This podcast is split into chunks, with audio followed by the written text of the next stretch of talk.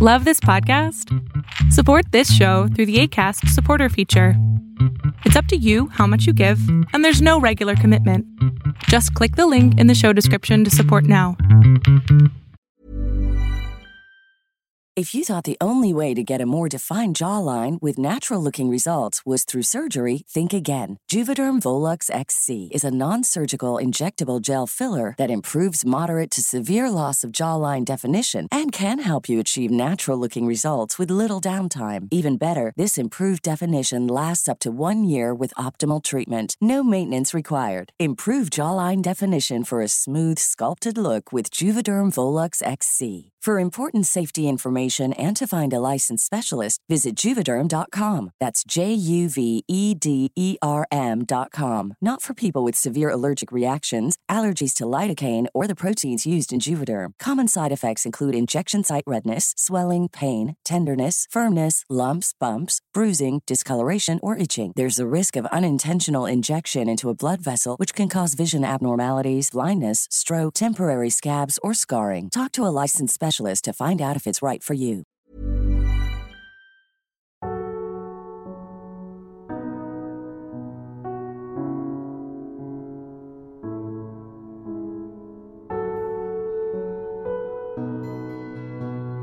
Welcome to the Serial Killer Podcast, the podcast dedicated to serial killers, who they were, what they did, and how.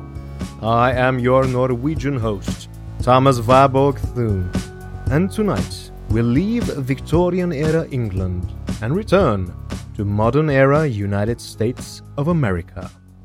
A lesser known serial killer sits on death row and claims to be responsible for the most famous murder case of the 1990s the murder of Nicole Brown Simpson and Ronald Goldman, allegedly by O.J. Simpson, who was ultimately found not guilty. The name of this serial killer is Glenn Edward Rogers, and his nicknames are the Cross Country Killer and the Casanova Killer. This podcast has in excess of 7 million downloads in total. But both my Patreon page and my Facebook page are only visited by a few thousand. On my Facebook page at facebook.com slash the SK podcast, you will find bonus content, exclusive Facebook Live videos featuring me, and you can contact me, your humble host, directly and I will always reply in person. Your support means a lot to me, and I hope to continue to bring you high quality content for a long time to come. If you would like to donate, please go to the serialkillerpodcast.com slash donate or simply go to patreon.com slash the serial killer podcast directly. Again, I know hundreds of thousands of people listen every month, but the Serial Killer podcast only has 41 active patrons. It is actually quite expensive to run a podcast every week. And if only 10% of my dear listeners donated $1 each month, the need for additional ads in each episode would drastically decrease. So please, Take a moment of your time and go to patreon.com slash the serial killer podcast and consider making a donation. Any donation, no matter how small, is greatly appreciated. A charming, handsome, and volatile individual, Glenn Rogers was the focus of an all points national manhunt after a cross country rampage that left at least four women dead in four separate states. The consummate ladies' man, Glenn liked to pick up blonde and red-headed women in bars and ask them for a ride home. Then he would try to spend the night with them. All those charmed by his redneck good looks are now stretched out in the morgue. His first victim is perhaps a former housemate whose corpse was found in January of 1993 under a pile of furniture in an abandoned house owned by the Rogers family. His next known kill was a woman he met at a bar in Van Nuys, California. On September 1995, she was found raped and strangled inside her burning pickup truck. The third victim, another barfly, was found stabbed to death in her bathtub in Jackson, Mississippi on November 3rd. Yet another woman's body was found in a bathtub in Tampa, Florida on the 5th of November.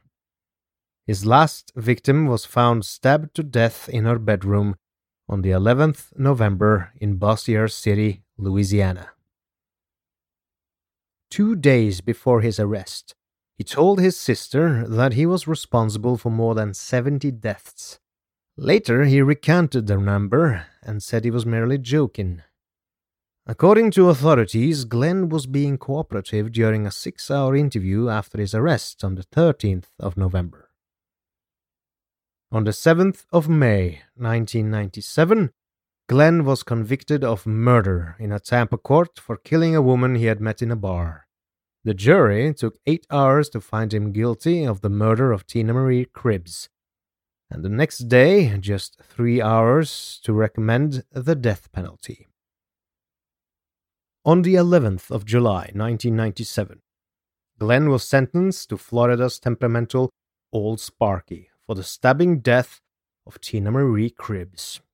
Glenn's brother, Claude, a real estate agent from Palm Springs, California, said after the sentencing If you watch my brother, he's been sitting watching a movie. I don't think reality has set in. Glenn, through his lawyer, is still claiming he is innocent. Rogers was scheduled to be put to death on Valentine's Day, 1999, in Florida but he immediately appealed to the Florida Supreme Court, claiming that the state had not presented enough evidence to support the charges. Rogers also argued that the trial court should have granted the defense's motions for a mistrial because a witness was allowed to testify about a misdemeanor for which Rogers was convicted in California for. He also claimed the prosecution was also allowed to present an improper argument during closing arguments. His appeal was delayed until March 2001 and was ultimately denied. In April of 2005, Rogers filed another appeal, which is still pending. Pluto TV is the leading free streaming television service Watch over 100 TV channels and thousands of movies on demand, all completely free. Pluto TV never asks for a credit card. You don't even need to sign up to watch for free. Pluto TV is the easy and completely legal way to watch your favorite TV shows and hit movies for free. What are you waiting for? Never pay for TV again by downloading Pluto TV. You can download Pluto TV for free on all of your favorite devices today, including your phone, Roku, Amazon Fire TV, Apple TV, Smart TVs, PlayStation, and anywhere else you stream. And tonight, I have with me a true treat for you, dear listener.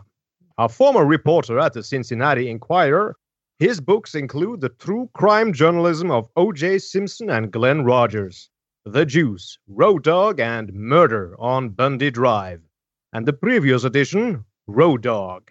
The Success Effect is an unputdownable read and a business book about leadership and entrepreneurship, while The Mud Daddy Chronicles is memoir hung on annual fishing trips as well as a cautionary tale about harm to our nation's environment.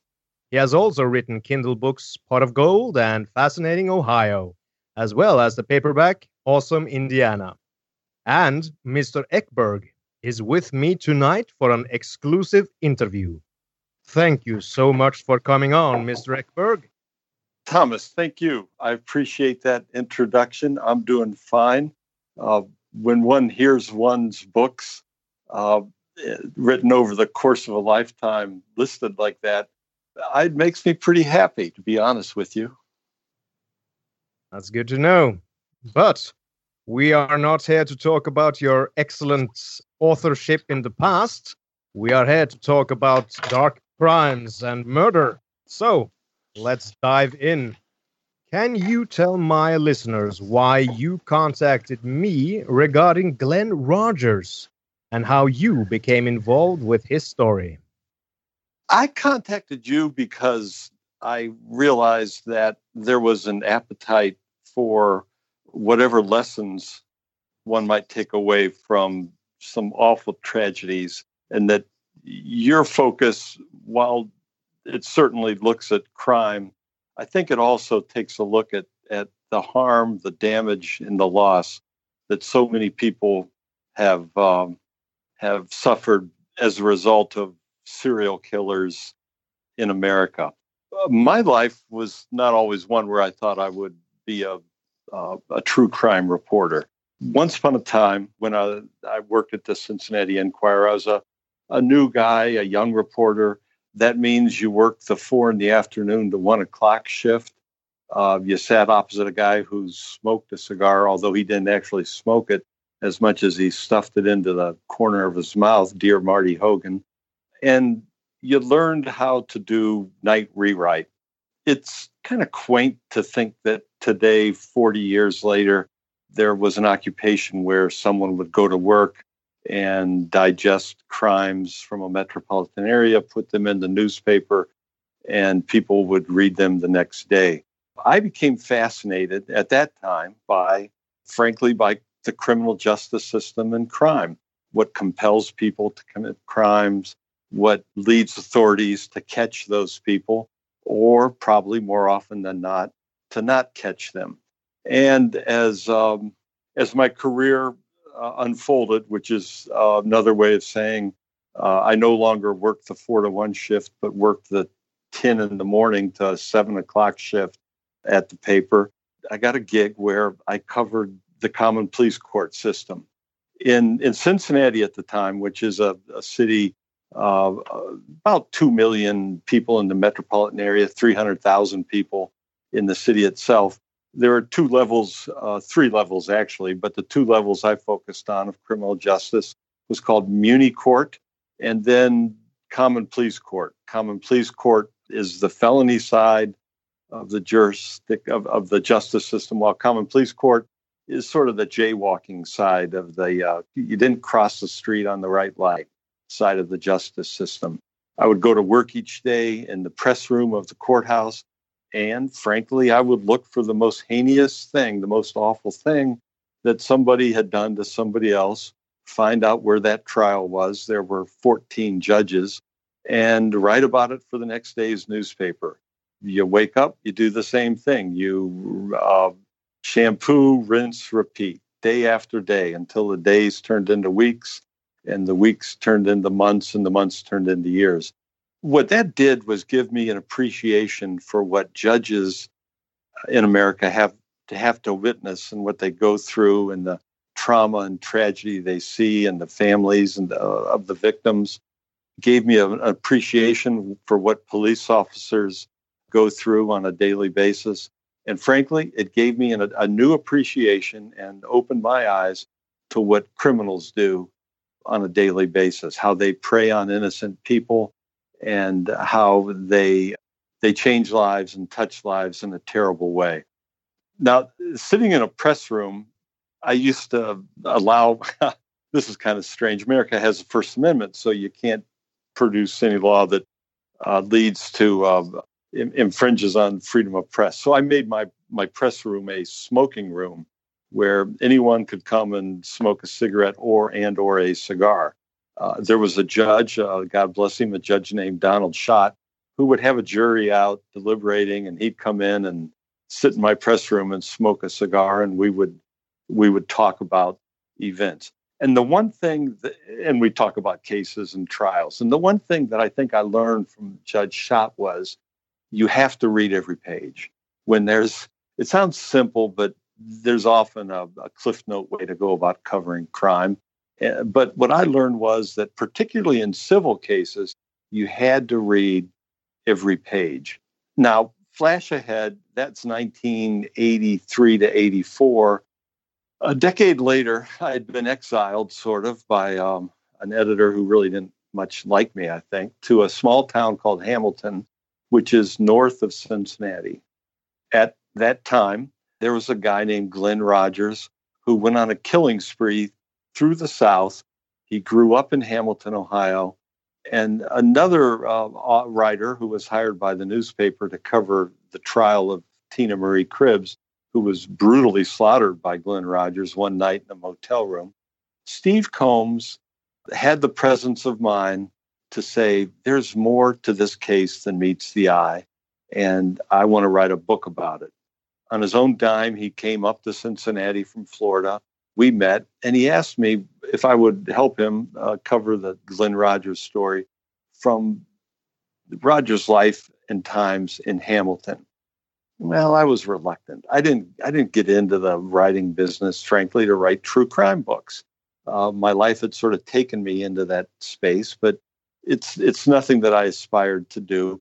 And I told Steve, well, I don't know. And Steve kept pushing me a little bit, and finally, I told Steve, yeah, I'll do it. I'll I'll I'll, I'll contribute what I can. But Steve Combs realized that there was far more to this low rent, kind of seedy killer, Glenn Rogers, than what what met the eye. He covered the trial of Tina Marie Cribbs from Florida. I wrote up some uh, background material for him. He liked it. We decided, we met in Richmond, Kentucky, and we decided that there was indeed more to this story than met the eye. Steve uh, had the presence of mind after the Tina Marie Cribbs trial to go to the prosecuting attorney and ask for more documentation. She told him there is no more documentation. What you have, those three pages, is it. Well, Steve went, Look, ma'am, this isn't my first rodeo. I've been around a while. Steve was, among all things, a, a paramedic, a tax accountant, and a minor league baseball umpire. He liked details. And he told the prosecutor, I know there's more to this. And I know that you have the records and that you could you could let me see them or in the best case let me have them. And the prosecutor looked at him and said, All right, see that box of records over there in the corner? That's the judge's box. The judge was just in here. This is Tina Marie Cribbs, uh, had been brutally slaughtered by Glenn in a motel room. Glenn was later captured, brought to Florida, and convicted. This was about a an hour after the jury had spoken and had put Glenn in the electric chair in Florida. An electric chair, I should add, that didn't work very well back to the prosecutor telling Steve, she said, the box of records, judge told me to dispose of those records. I'm disposing of them by giving them to you. Steve took the rep, took the box, hustled out of there. I met him in Richmond, Kentucky, and and posed the question that I don't know if it's been a blessing or a curse for me, but I asked him, "Did you read every page in in the box?" He said, "Well, I've been busy, haven't had time." I said, "Let me have the box. I need to read every page. And that set me off on a journey that would last, what, about 25, 30 years now, telling the story of, uh, of Glenn Rogers and his time as a killer wandering through the South and through uh, the Midwest in Ohio. What what I found in the records was astonishing to me and and I'll give you the, the, the one moment when I realized I was going to have to commit myself fully to this project. He had killed a man named Mark Peters, killed him in Hamilton, Ohio, wrapped him up in a apparently a shower curtain, and and took him to this desolate hillside in Beattyville, Kentucky. Beattyville is basically a one crosslight town or one stoplight town south of Lexington, west of Richmond, in the uh, kind of secluded heart of America's Appalachia. Left Mark Peters on a hillside there and disappeared. A brother, uh, Clay Rogers, had taken authorities to the hillside because he knew it was a family hunting cabin and that there was a family cemetery there. And Clay suspected that's where Glenn had deposited Mark Peters. And sure enough, they had found him there. Well, in the box of records, as I'm reading through what they found as they searched that hillside.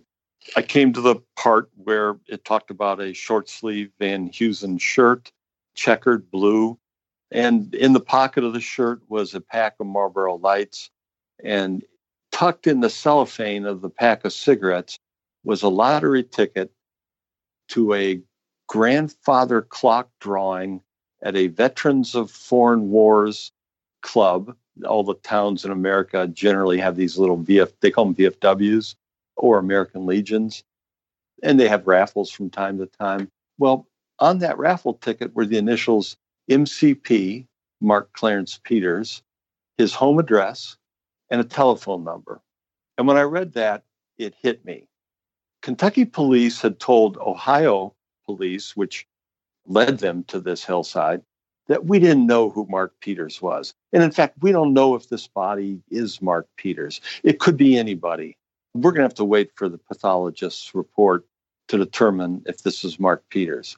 Well, when I saw that grandfather clock ticket, or that I didn't, I saw a copy of the ticket in that box of records, I knew right away. Authorities knew exactly who this man was.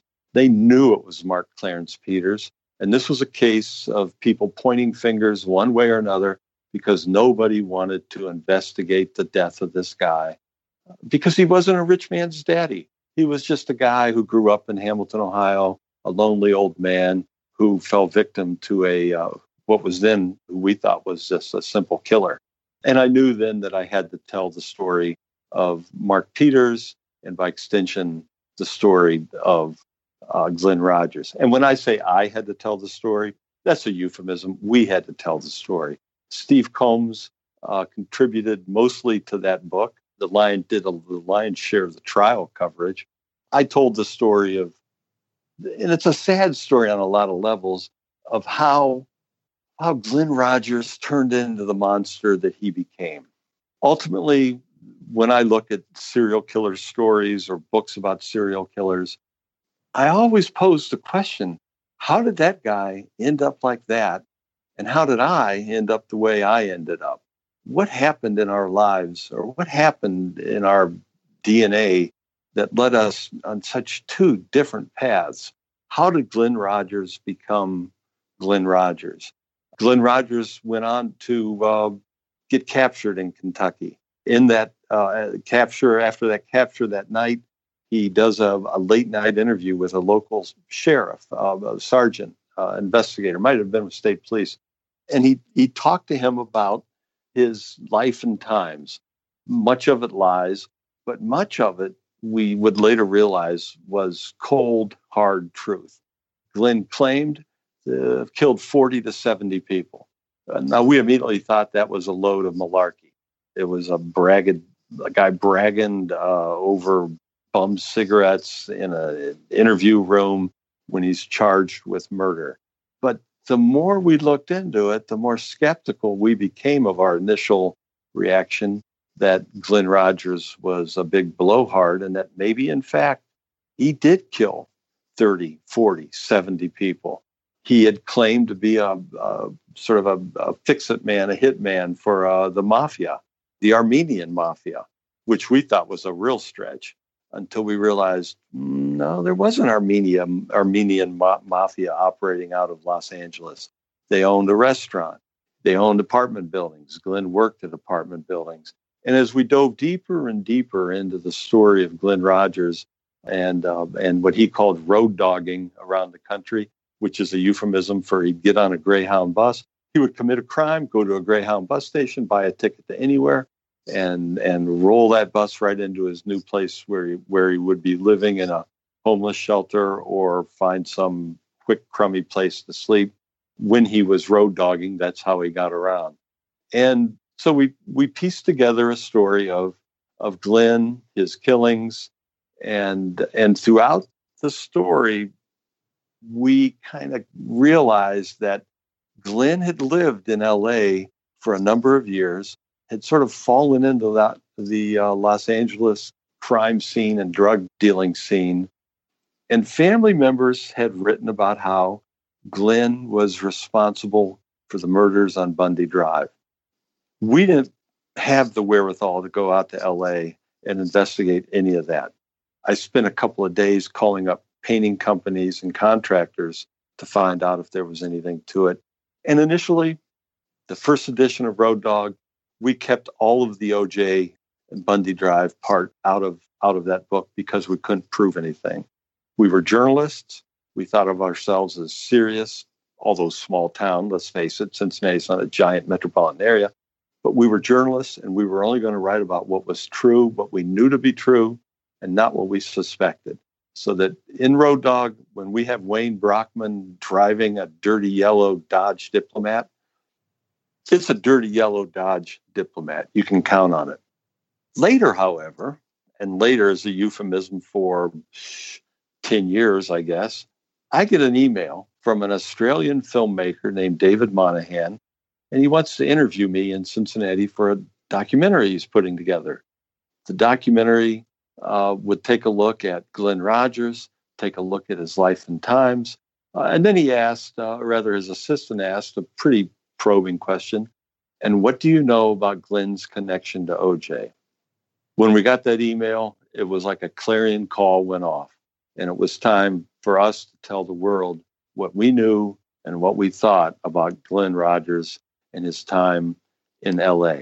Now, granted, he had gone off on a, on a killing spree through the South, convicted uh, of murder in Florida for Tina Marie Cribbs, convicted of a murder in LA of a Sam, Sammy Gallagher, not convicted, but certainly uh, linked to the murder. In fact, the killer of Linda Price and the killer of Andy Jiles Sutton, who uh, were from Jackson and Biloxi, Mississippi. And once we decided that OJ, we had to tell people what we knew and thought about OJ, it raised a whole lot of questions I think that people are asking today. The first one is what's a guy from Ohio, a state in the Midwest, who's now living in Indiana, what's he possibly going to tell us about a crime that happened in California in 1994 that was perhaps one of the biggest crimes in the history of California jurisprudence? And I'd like to think that what we were able, what we came up with was an awful lot. And, and I like to think that what we found out about Glenn Rogers offers society some uh, cautionary messages about how serial killers are born, how they are created, uh, how they get raised, and the cruelty, the brain damage, the drugs that lead to someone losing any bit of conscience or a sense of right and wrong. And out of that came the book O.J. Simpson and Glenn Rogers, The Juice, Road Dog, and Murder on Bundy Drive. Fantastic. That is a lot to take in. Excellent. Thank you. I just uh, before we uh, go into more detail about OJ, and uh, you mentioned something that I just need clarification on. You mentioned the electric chair.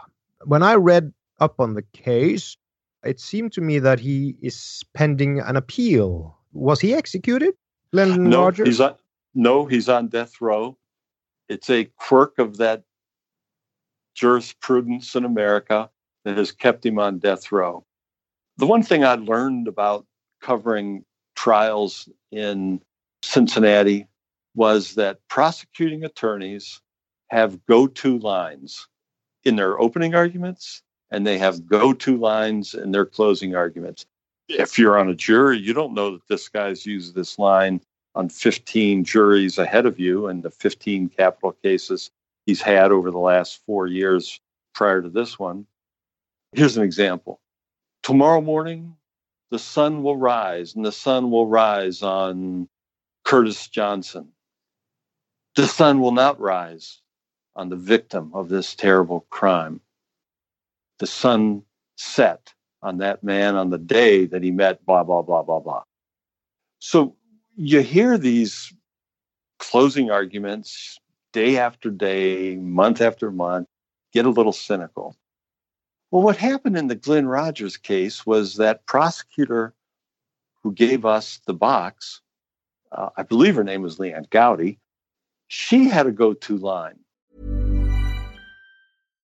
If you're looking for plump lips that last, you need to know about Juvederm lip fillers. With Juvederm Volbella XC and Juvederm Ultra XC, your lip look, whether it's subtle or bold, can last up to one full year with optimal treatment and no additional maintenance. Find a licensed specialist and see if it's right for you at juvederm.com today. That's J U V E D E R M.com. Add fullness to lips in adults over 21 with Juvederm Volbella XC or Juvederm Ultra XC. Do not use if you have severe allergies or a history of severe allergic reactions, or if you're allergic to lidocaine or the proteins used in Juvederm. Tell your doctor if you have a history of scarring or taking medicines that decrease the body's immune response or that can prolong bleeding. Common side effects include injection site redness, swelling, pain, tenderness, firmness, lumps, bumps, bruising, discoloration, or itching. As with all fillers, there's a rare risk of unintentional injection into a blood vessel, which can cause vision abnormalities, blindness, stroke, temporary scabs, or scarring. For full important safety information, visit juvederm.com. This show is sponsored by BetterHelp. Time seems to be a dwindling resource nowadays. Work, family, bills, chores, and the endless time thief of social media. But imagine, if you will, dear listener, what's the first thing you'd do if you had an extra hour in your day? A lot of us spend our lives wishing we had more time. The question is, time for what? The best way to squeeze that special thing into your schedule is to know what's important to you and make it a priority. Therapy can help you find what matters to you so you can do more of it. Everyone needs someone to talk to, even psychopaths, even your humble host.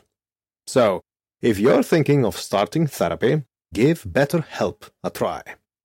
Learn to make time for what makes you happy with BetterHelp.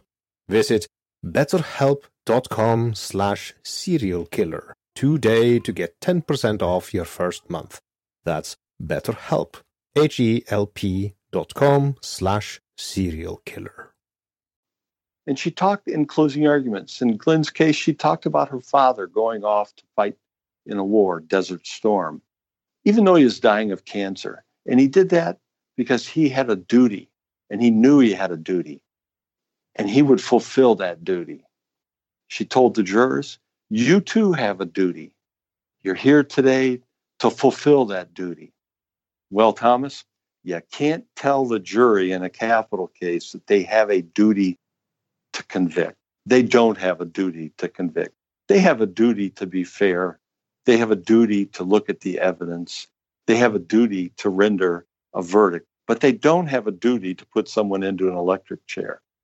When she used that line, the appeals began to flow, and the Supreme Court of Florida decided, determined that one, you cannot urge a jury to have that they have a duty to put someone in the chair, and two, someone cannot be put in an electric chair at that time in Florida. Should the the Supreme Court found with a system that had both judge and jury agreeing on the penalty.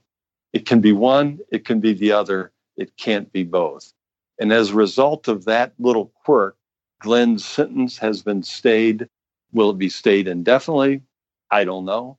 But he's uh, been on death row ever since. And that's where he is today. One of the chilling facts about Glenn Rogers, though, is how frequently he killed. Uh, usually women who reminded him of his mother, but not always. He was a contract killer who preferred to kill with a knife. He preferred to kill up close. He preferred to surprise his victims. And he knew a couple of things that a lot of killers perhaps know but don't use. And that is that if you cut someone in the thigh with a knife and pull the knife out with a twisting motion, you're going to catch the femoral artery. And when you catch the femoral artery, the person will weaken and then the person will eventually die. With Tina Marie Cribbs, she was stabbed from behind in the femoral artery. Another thing Glenn would do, and I believe that was something he did to mark his crimes, he would leave a broken timepiece somewhere in the vicinity of the victim. In Tina Marie Cribbs, it was a Shea watch. A Shea watch, by the way, that I'm not. I don't want to spoil the book for any would-be readers, but it was a Shea watch that would lead to Glenn's undoing. I believe that one of the similarities between his murders and the murders on Bundy Drive is the smashed watch face of Nicole Brown Simpson. It marked Glenn's smashed watches and timepieces to mark the time of death, to mark his kill. He left a pager under Tina Marie Cribbs as well. There are other parallels that are similar, but that timepiece one and and and the and the fact that Glenn would kill with a knife up close, often with a, a slashed throat. Uh, he slashed the throat of Nicole Brown Simpson. He slashed the, the throat of uh, Linda Price. He would he would swab up his crime scenes. He was a uh, a police informer in uh, Hamilton and for Butler County, which is a jurisdiction uh, around Hamilton. Uh, when I say a police informer, that means the police would pick him up. They'd send him into a low rent bar, I don't know, the Choo Choo Lounge. Glenn would try to uh, either make a marijuana buy or sell marijuana to somebody. And the police would, once they hit the street, the police would sweep down and they'd have a new, uh, a new case to prosecute, and they'd give Glenn $100 for his troubles. Uh, he would later then testify against the individuals that, that he, he set up with these minor drug buys. So Glenn knew the ways of police investigations, and he knew he knew that a couple of things would always lead police to the um, perpetrator. Footprints, and anyone who watches any TV show on TV knows this. Footprints in the crime scene, fingerprints. Well, Glenn wore gloves. By the way, they were gloves and Bundy, gloves that he stole from OJ, where he did house painting and maintenance work for OJ. And then Glenn would also do something else at his crime scenes. He would take the victim to the bathtub so that the blood would drain into the bathtub. And then he would swab the crime scene floor with paper towels or whatever he had handy to remove all of his uh, footprints and heel prints. It's very difficult for police to catch a random killer. It's very difficult, I think, for police and authorities to catch a hired killer. The random killings that Glenn embarked on, and, and the other thing to keep in mind is that Glenn was something of a cop magnet. If you saw this guy rolling in an old Buick down your street, you would immediately get nervous he looks like a, a, a, thug. I mean, he looks like a criminal. He's no cute looking Ted Bundy, although when he cleans up, he looks pretty good. He's no, he was a charming but rough edged guy. And he knew the ways that police investigated, and he knew how to obfuscate and basically thwart those investigations as well. I see. Thank you for that. It's almost as if you have read my questions beforehand. Excellent. So, can you go into a little bit? We are not unlimited on time. So, if you can just go briefly into what you know about Glenn Rogers' childhood and his upbringing, and if he was bullied or abused in any way. Oh, my Lord. He faced abuse from almost day one. His brother told me how there's a description of this, and when the jury in his trial hears from a brother who talks about the terrible upbringing they had. His mother would force the kids to take baths, uh, and it was so cold in the bathroom you could see see your breath. She would hold uh, her both kids underwater, Clay and and Glenn, because they were unruly to the point of drowning. Both Clay and Glenn Clay told me they would open their eyes underwater and look at one another, and it, it fused a relationship between them that became almost paranormal. They had to wait in line for free cheese and and, and face and face the uh, humiliation and bullying of uh, classmates as the classmates drove by as they stood out in the rain in a line that would be two blocks long waiting for cheese. And when they'd get up to the door to get their free government cheese, uh, the government worker would say, We're done for the day. We'll see you tomorrow. And they'd go home hungry. His mother was uh, beaten by a, an abusive father. The father beat Glenn. Glenn became something of a, a street urchin at the uh, in his early teenage years. Some terrific work by David Monahan looks at how Glenn was a uh, young male prostitute who would work the truck stops up and down Interstate I 75 with a, um, a woman accomplice who, who helped him. He, he, he, suffered the, he suffered some of the most terrible beatings because he put guys in jail. And if you go to jail in Ohio for marijuana at the time, there were a lot worse crimes out there. So you might be out on the street in about six months, and you know the first person they go looking for would be the guy that put him in there, and that'd be Glenn Rogers. So he he had uh, extensive damage to his face, although I believe a lot of the damage that happened to his face came from the knuckles of Ron Goldman. When Ron chose not to run from the knife, I think that he he showed us not who was holding the knife, but he showed us who was not holding the knife. Ron, black belt in karate. OJ, face perfect. Glenn Rogers, face smashed in, called in sick the next day. He uh, dropped out of school uh, when he was in junior high, and soon his life of crime took him to the uh, Ohio Reformatory, I think up near Springfield, but I'm not quite sure where it was in Ohio. In any event, the reformatory was later closed down because of sexual abuse of the inmates by the guards. Glenn was traumatized in many, many ways.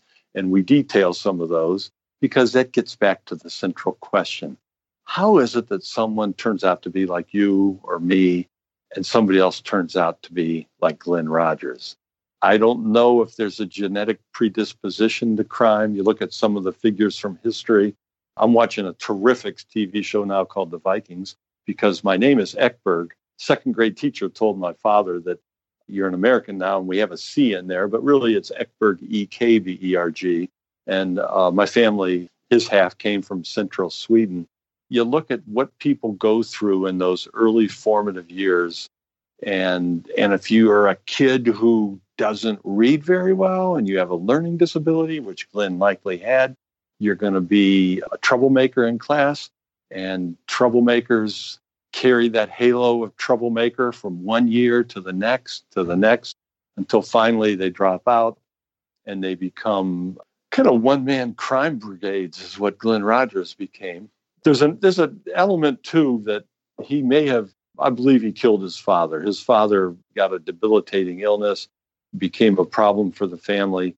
One March night, Glenn was left alone with his father, who could not get up off the off the sofa anymore.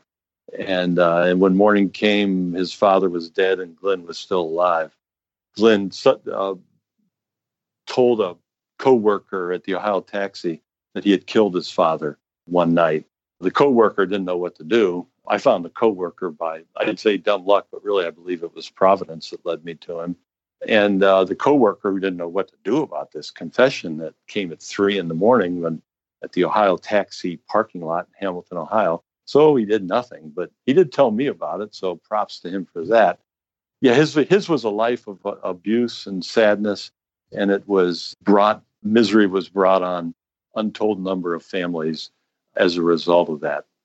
I don't talk about that to excuse it. I only bring it up because in reality, that's what happened. And when people are bullied, when people are uh, left behind, when they are traumatized by their parents and others. Society pays that price. People pay the price. That is very well said indeed. And uh, when you talk about the abuse and neglect that Glenn Rogers went through, I'm very much reminded about Aileen Wuornos down in Florida and her fate and how she was abused all her life and ended up being a serial killer as well. So that's that's interesting let me ask you this do you think that happens as a way for individuals to get back at society. In glenn's case i think he was getting back at his mother by killing women who reminded him of his mother. Well that's very interesting and i am no psychiatrist so it would be difficult for me to speculate too much. But after covering all of these serial killer cases what i can see is that these people, men and women, that have been abused and bullied and have their childhoods destroyed, they get a warped sense of justice and the difference between right and wrong. And often they they never grow out of the savage state of childhood because people are savages. That we have a stone age brain. And in in in the stone age we survived by by brute force. And society weans us off of that instincts as we mm. grow up and are educated and civilized. But these killers and psychopaths they never seem to grow out of that phase where any opposition any humiliation any bad feeling is resolved by extreme violence. So but that, then again i'm no psychiatrist so i cannot say for sure but that seems to be to me a common thread throughout these many many cases on record now moving forward, I know your passion in this book maybe lies more in the O.J. Simpson case than the uh, Cannon serial killings of Glenn Rogers. And my listeners may not be as well versed in the O.J. Simpson case as most Americans are. So, can you, in a few words, just tell us uh, who were the main players in the O.J. case and what were the controversy about? Yeah, I can. Um, I'll, I'll keep it brief because I agree with you. I think the story of Glenn's life and and the, the the trauma he brought to so many families, including the Goldman family, is is probably the important thread that people need to take away. Uh, the OJ case is fairly simple to me, in and it starts frankly in OJ Simpson uh, was found not guilty of murdering his wife Nicole Brown Simpson and Ron Goldman on a patio in Brentwood on Bundy Drive. Even though OJ's blood was on the scene, his gloves, one glove was on the scene, another glove was behind a cottage, and uh, a hat that uh, may or may not have belonged to OJ was also found on the scene. Our premise is a simple one. Glenn did work for OJ, painting on Bundy Drive and or regular maintenance work, and probably sold drugs to uh, Faye Resnick, who was a friend of Nicole Brown Simpson. OJ, who had a great life at the time, and that is uh, pretty much money for stupid movies, money for sitting as a, on the board of directors, uh, came to Glenn and said, I want you to steal my wife's jewelry because we're about to get a divorce and I want that, I want those jewels back. Four years before, he himself had beat up Nicole, waited for the left before the cops came, went to a golf buddy's house, went back over to the house where his wife was later that night about 1.30, went right up to the bedroom, grabbed some diamonds, took them out of out of the Rockingham estate, put them under a neighbor's garbage can, went back to his golf buddy's house. When the cops didn't show up, he sent AC Cowling over to the garbage can to get the diamonds very telling to me when I found that anecdote in the literature on OJ, because I believe the same thing happened in 1994. OJ told Glenn Rogers, here's a key to the condo. Go into the condo on this upcoming Friday night. We'll all be at a dance recital and get the diamonds. I'll be at the dance recital and I'm just going to tell her, I don't know what happened to your diamonds. Well, I think Nicole knew that they'd be he'd be coming for the diamonds again. And she either kept took the diamonds with her or she had them on at the dance recital. By the way, this explains the key in OJ's overnight bag when he came back from Chicago. When Glenn then comes back to OJ's house in the early hours of that evening, says there were no diamonds there. OJ says, We're going, either he doesn't believe him or he says, We're going to go back there now. She's home now. You're going to go in and get the diamonds, going to rob her the old fashioned way. Glenn goes into the patio. Nicole comes out. OJ sitting in the Bronco outside, sees Ron Goldman go into the back door. OJ figures, uh oh, this is going south real quick. Gets into the patio, follows Ron Goldman into the patio. Glenn, who's armed with a knife and has probably already conked Nicole on the head, thinks this is wonderful. Cuts OJ on the hand, so OJ's blood's on the scene. He dispatches and murders Ron Goldman, goes back, puts a, a one heel print under Nicole's on Nicole's back, slices her throat. Nicole has protein DNA under her fingernails. No one's been able to identify it. It's not OJ's, and it wasn't Glenn, and it wasn't uh, OJ's, and it wasn't Ron Goldman's. My notion is it was Glenn. Glenn, who had stolen gloves from OJ uh, without OJ knowing it, leaves one glove at that crime scene. He goes probably at knife point, tells OJ, "We're going back to your house because you still you told me half up front, half later." Goes back to Rockingham Estate with OJ. OJ has a limo driver waiting for him. He goes in the back way. Glenn goes in the front door as the hooded figures walking across the driveway. By the way, none of the blood on the driveway belonged to OJ, although he had dripped blood everywhere else on the scene.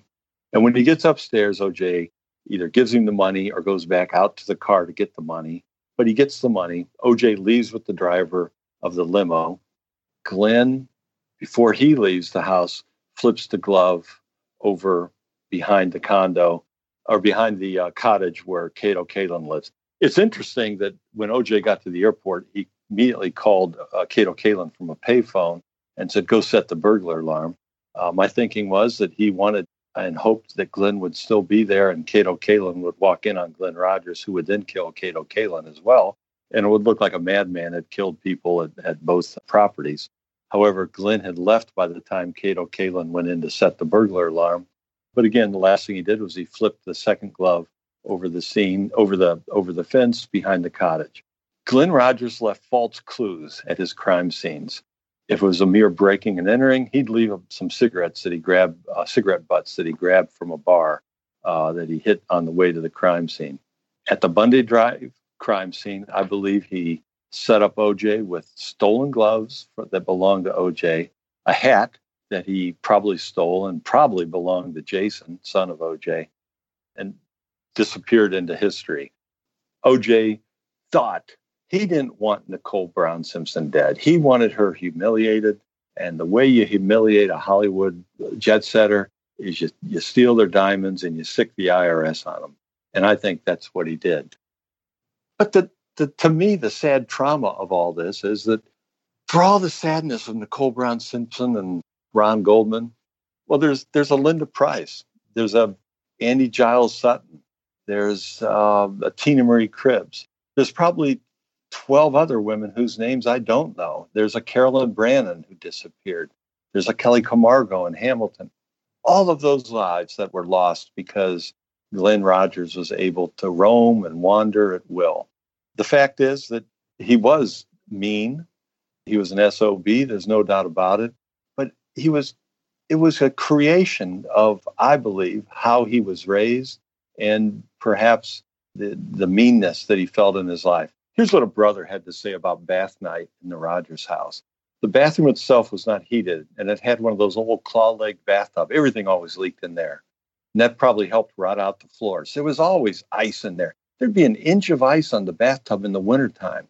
You could see your breath when you walked in there. And I can remember that as far as towels to dry with, we basically had dish towels. You know how you'd have a worn out dish towel? That was our bath towels. You turned the water on as hot as you could. Steam would be coming out of the tub. You undressed and ran in as quick as you could because you were freezing. And as soon as you got through, you were freezing. I mean, you couldn't dry off. You were so cold. And you were throwing on anything you could to keep warm. As far as the bedrooms upstairs, everybody slept in the master bedroom, the little back bedroom. There was no, there was a bed in there, It came a storage or junk room. So when you slept in there, no one wanted to sleep in there. But when you slept in there, you were surrounded by stuff stacked up all over. You had to crawl through a tunnel to get to the bed. Space heater was in the main bedroom. The other room had no heat in it. You had five boys to sleep in there, two little windows. And when the guys wanted to sneak out at night, they'd open that window and they'd sneak across the roof of the kitchen and keep on going. It's a terrible way to live. And there are consequences as a result. Indeed. Before we continue with the show, here is a brief word from my sponsor, MedMen. MedMen is the premier cannabis company in the US, with recreational and medical retail locations throughout Southern California. MedMen offers a high end shopping experience with knowledgeable and friendly staff able to help you find exactly what you're looking for. All of the MedMen stores feature a wide range of products with a knowledgeable and approachable staff to ensure you find what's best for you. Their shops are open for both recreational and medical cannabis users. Anyone over 21 with a valid ID is welcome. Check out one of their eight retail locations throughout Los Angeles, Orange County, and San Diego. Or go to medmen.com to find your nearest store. That's M E D M E N dot com.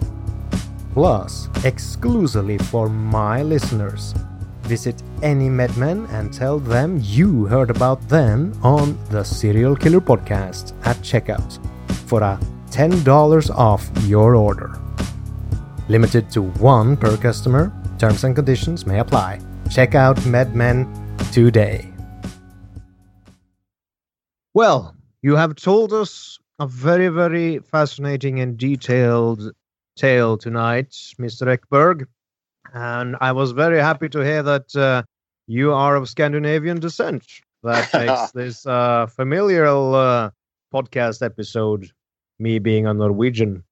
So, um, uh, just to to round up a bit here, so what we can uh, deduce is that Glenn Rogers was a serial killer, not just a spree killer. Is uh, known to have killed probably five people that we know of, but also you as you uh, claim in your book that he killed the wife and boyfriend of O.J. Simpson, and that he also was a gun for hire for the mafia and may have been guilty of killing as many as 40 up to maybe 70 people all in all. Is that correct? Yeah, it's astonishing. And and before I go any further, thank you for your interest in this story and thank you for your interest in my work. I really do uh, appreciate that and I just want to take a second to thank you for that. Well, it is my pleasure, and uh, I'm always happy to to have new and interesting material for my humble podcast. So, time to round off soon, but I always ask my interviewees, have you listened to my podcast? I think what happens to me is I wrote my one true crime book and I realized oh, it's not a topic that I enjoyed. I felt a moral obligation to do that. But to be honest with you, and to be truthful with you, constitutionally, no, I can't. I, I, I, I can't read a crime story in a newspaper these days. So my apologies, no. But my gratitude for what you do, yes, because you cannot, people need to be aware that these individuals are out there. Here's some quick math for you. If there's one Glenn Rogers in greater Cincinnati, that's 2 million people, and there's 330 million people in America, that means there's 150 guys like Glenn Rogers in America right now. It's a staggering number. It's not a very scientific way to get at a number, but it gives you some sense of just how much danger there is out there and that people should listen to their guts. If they're in a situation and their gut tells them something's not right about this guy, something's not right about this situation, listen to your gut and get out of there the story of Glenn Rogers to me is a cautionary story. What you do is a cautionary podcast. Thanks for that. Thanks for what you do. Well, thank you for saying that. I appreciate it. And with that, I think we uh, can end this interview. Thank you so much for joining me, Mr. Eckberg, or as they say in Sweden, Mr. Ekberg. Mr. Ekberg. Uh, You're welcome. Uh, it has been a pleasure having you on the show. Thank you. And so ends the tale of Glenn Rogers, the Casanova Killer. In the next episode of the Serial Killer Podcast, we will once again return to Victorian era England and the further exploits of Jack the Ripper. So, as they say in the land of radio, Stay tuned. I have been your host, Thomas Warburg Thune. Doing this podcast is a labor of love, and I couldn't have done it without my loyal listeners. This podcast has been able to bring serial killer stories to life, especially thanks to those of you that support me via Patreon. You can do so at the serialkillerpodcast.com slash donate. There are especially a few patrons that have stayed loyal for a long time. Amber, Anne, Charlotte, Christina, Craig, Jason, Lexi, Lisbeth, Maud, Mickey, Philip, Sarah, Tommy, Troy, and Wendy. Your monthly contributions really help keep this podcast thriving. You have my deepest gratitude. As always, thank you, dear listener, for listening, and feel free to leave a review on your favorite podcast app, Facebook, or website. And please do subscribe to the show if you enjoy it. Thank you. Good night and good luck.